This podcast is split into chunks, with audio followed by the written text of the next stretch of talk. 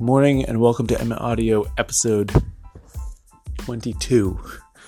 Um, I'm sitting inside while Cecilia's out with the girls at the bus stop, and then I'm about to go make a bunch of deliveries before Thanksgiving to bring all of my remaining wholesale orders to my customers. So I'll be driving around a bunch today. Today I want to talk about permission. I think in our culture, um,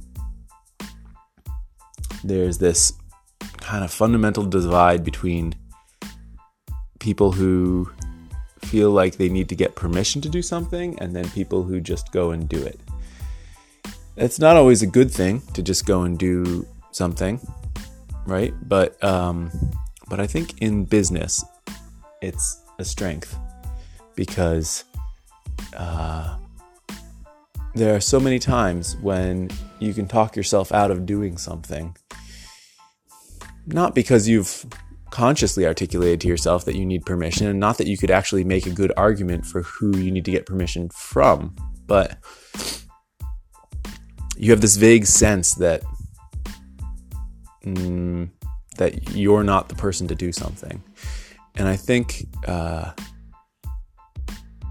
that's something to push past. I know that's something that I've pushed past myself. Um, and it's allowed me to take leaps that I otherwise uh, wouldn't have taken and do stuff that I otherwise wouldn't have done. A great example is the magazine. Um, or let's back up even further. A great example is the Spoonosaurus feed on Instagram that Matt and I started. Now, back then, and this was This was a year, a year and a bit ago. Um, I think I never would have started it by myself uh, because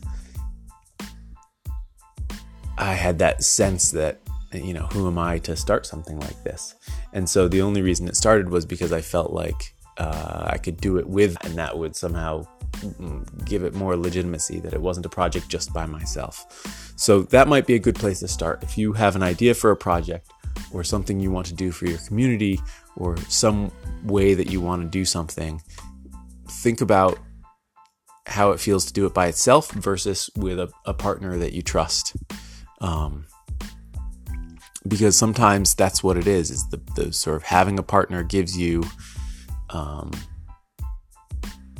that sense of permission to do the thing that you want to do. Now, once I took that step, then six months later, I was able to come to Matt and say, you know, I want to start this magazine. But again, I, I felt like, um, I felt like uh, I wanted it to be under the umbrella of the Spoonosaurus thing because I wanted that sense of permission that that would give me. I didn't want it to just be something that I started because I wasn't I wasn't there yet.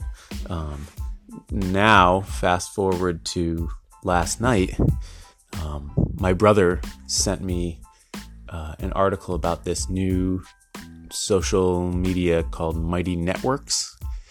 That is an app that allows you to create a community around a thing. And you can do it in a whole bunch of ways selfish ways, not selfish ways, ways that are intended for you to get paid, ways that are free.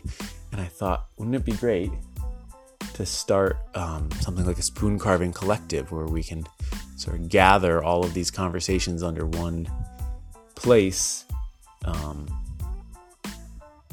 that would feel free, that would feel um, self-directed by people and and that would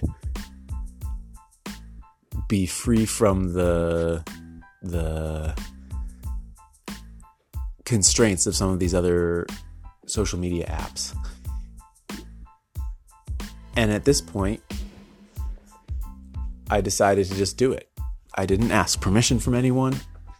I didn't need permission from anyone. I wanted to make this thing happen.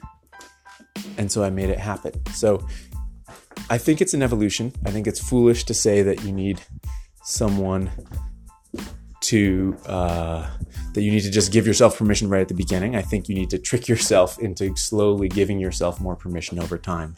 But I hope that you will take those steps because really, in the end, There are so many things in life that no one is going to tell you you should do it. You just need to do it. So go do it.